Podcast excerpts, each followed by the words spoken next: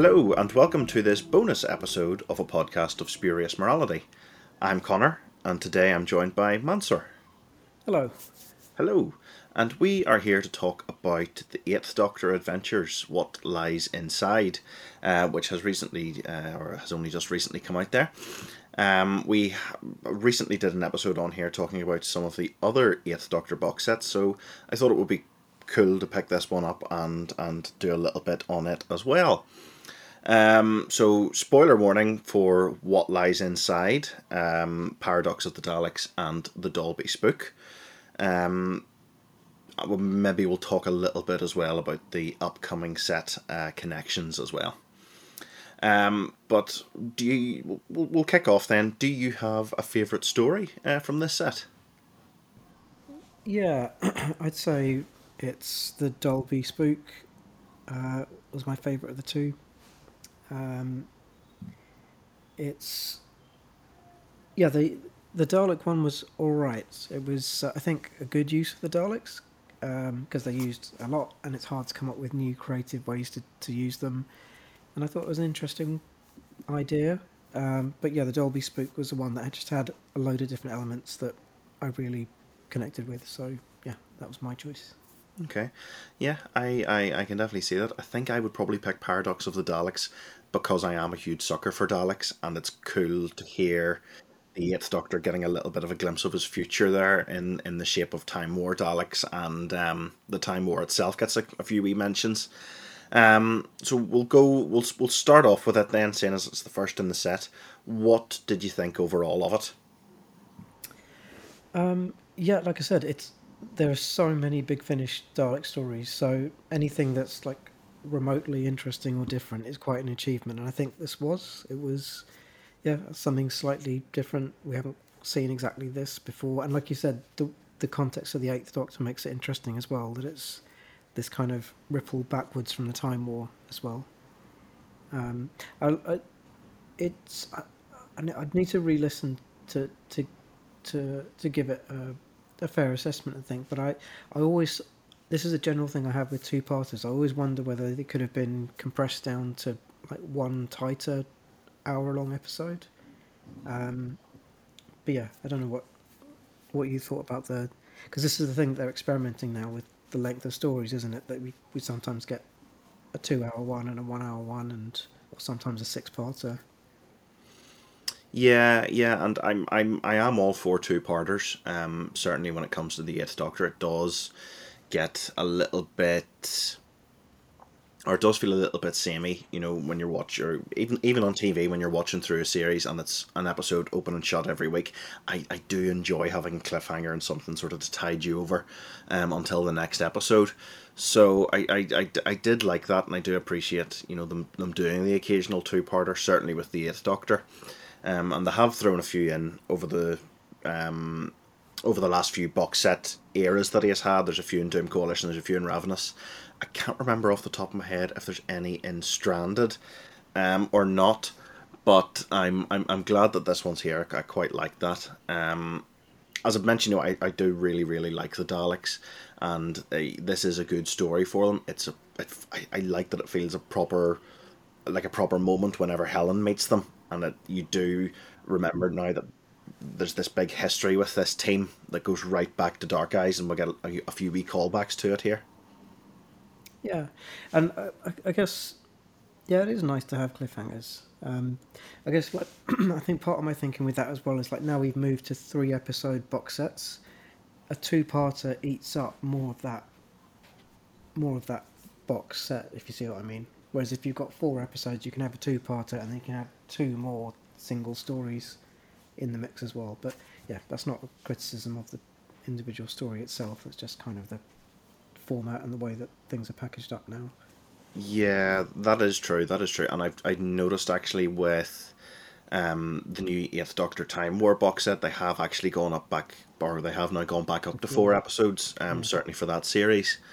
Um, which I, I suppose if they're going to mix and match, it'll be it'll be quite good to get the occasion. You know, that's you get a, a nice tight three episode set, and sometimes you get you'll get a longer slightly more sprawling four episode set with a bit more room to breathe. Yeah. Um, but yeah, I liked it. I don't. I, I I think I'm going to have to listen through it again with some pen and paper to try and keep track of what's actually Yeah, happening in it at points. but um, I I, th- I think going back in to re-listen to it, it'll be a little bit easier to follow. It, it, it I, I I definitely enjoyed it when I was listening to it. So that's the debate as well, isn't it? Of like whether that's a good thing that it rewards re-listening and there's there's more to it, or you could see it as a criticism as well that you know a story should stand on its own the first time you listen through to it. But I think you get enough from it the first time through. Kind of makes sense. It's just the the detail of how it all connects up, all the different time loops and things. Um, yeah, you need to pay a lot of attention to get all of that. Yeah, yeah. Um, the second story then, the Dalby Spook. What did you think? Um, yeah, like I said, loads of different elements. Um, we haven't had so we've had with all these big arcs like um, Doom Coalition and um, you know, Dark Eyes. We've had we've had loads of the Eighth Doctor in space in the future with these big epic stories. Stranded gave us a good chunk of stories in the present and then jumping around a little bit to the past and the future.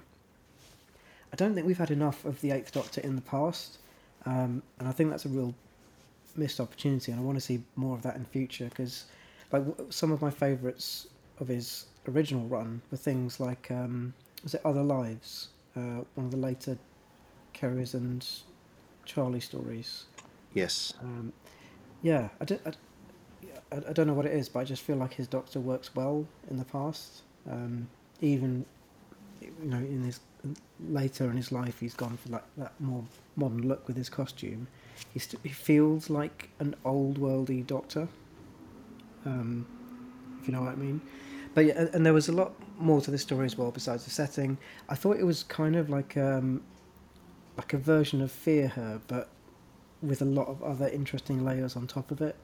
Um, things like the skeptic uh, that they that they interact with, and uh, and kind of bringing in little references to you know psychic mediums and all of that, all, all of that sort of stuff. Um, and yeah, just a really sort of good story at the heart of it with some, and it was very TV Doctor Who, like sort of modern TV Doctor Who, with like a, a small set of guest characters that you, you get to know really well in a in like a really tight claustrophobic setting. Yes, um, I actually really like that it's it's almost a low key celebrity historical because Gef the Mongoose was I, I, I- I was going to say Gef the Mongoose was a real thing. It, it was a phenomenon um, that that did actually occur, and these you know the characters um, are, are are real people or were real people. Um, I really like that. Um, I I actually thought it was a really good story for Helen um, because it sort of tied back into some of the um, some of her family uh, drama and some of her background that has been hinted at and shown over the years. Um, so that was really really good. I always I always really like when they dig into that side of Helen. Um, so I, I definitely appreciated that. Um, yeah, it was fun. I uh, uh, um, Gef the mongoose himself was a ton of fun. I you know um, really really enjoyed that. But um, yeah, I, I think I think something just about Paradox of the Daleks pushed it over the top for me, um, in in in this set. But uh, definitely a really really strong one. Oh no, sorry. I was just going to say that's a really good point about Helen, and I think that's another reason why this crew, like there was that um, that episode of Stranded where they go back back in time to Unit in the past, um, and that was one of the standouts of that run for me as well. And again, Helen had a bit of a connection and um, uh, and some nice moments in that story as well. Yes, and we're actually getting. Um, I, I hesitate to say a sequel, but that's that is going to be a point in the next set. Um, her her brother Albie, um, who she mentions and speaks to Liv about at the end of that story, is going to be in Connections, Yeah, um, yeah. which I'm really looking forward to. Um, yeah, one of the things that I think I, I think I might have mentioned whenever we did the other Eighth Doctor episode was that I was a little bit concerned about this team treading water because the Eighth Doctor has always pushed you know pushed forward for so long and has always had a sort of ongoing story. going into these and knowing that it was going to be standalone episodes, I was a little bit worried that it was going to rob, not rob, but it was going to take away something that made the series work so well and something that has been a mainstay of the Eighth Doctor's adventures over the years. But it works really well, and it's actually really refreshing to have some stories with this team that you don't have to listen to a great big long 16 episode story arc for. I really, really appreciated that. I think so, and like, it, it yeah, exactly like you said. It's nice to have stories that you could go back to and re-listen, without feeling like you have to listen to the rest of that run, for it to make sense. Um, it's like when you watch a lot of modern TV, you can't really pick up an episode in isolation because it's so interconnected across the season. Um, whereas you could do that with TV in the past. Um, so yeah, so it's yeah, it is nice to go back to this sort of format, I think. And then there's the Time War stuff that's carrying on. So that potentially is where you get your fix of like the Eighth Doctor involved in big universe-changing arcs and and um, stories. Yes, yes. Um, speaking of upcoming Eighth Doctor sets, then the next one up is Connections with um, again with Liv and Helen. So it's the second set in this little run.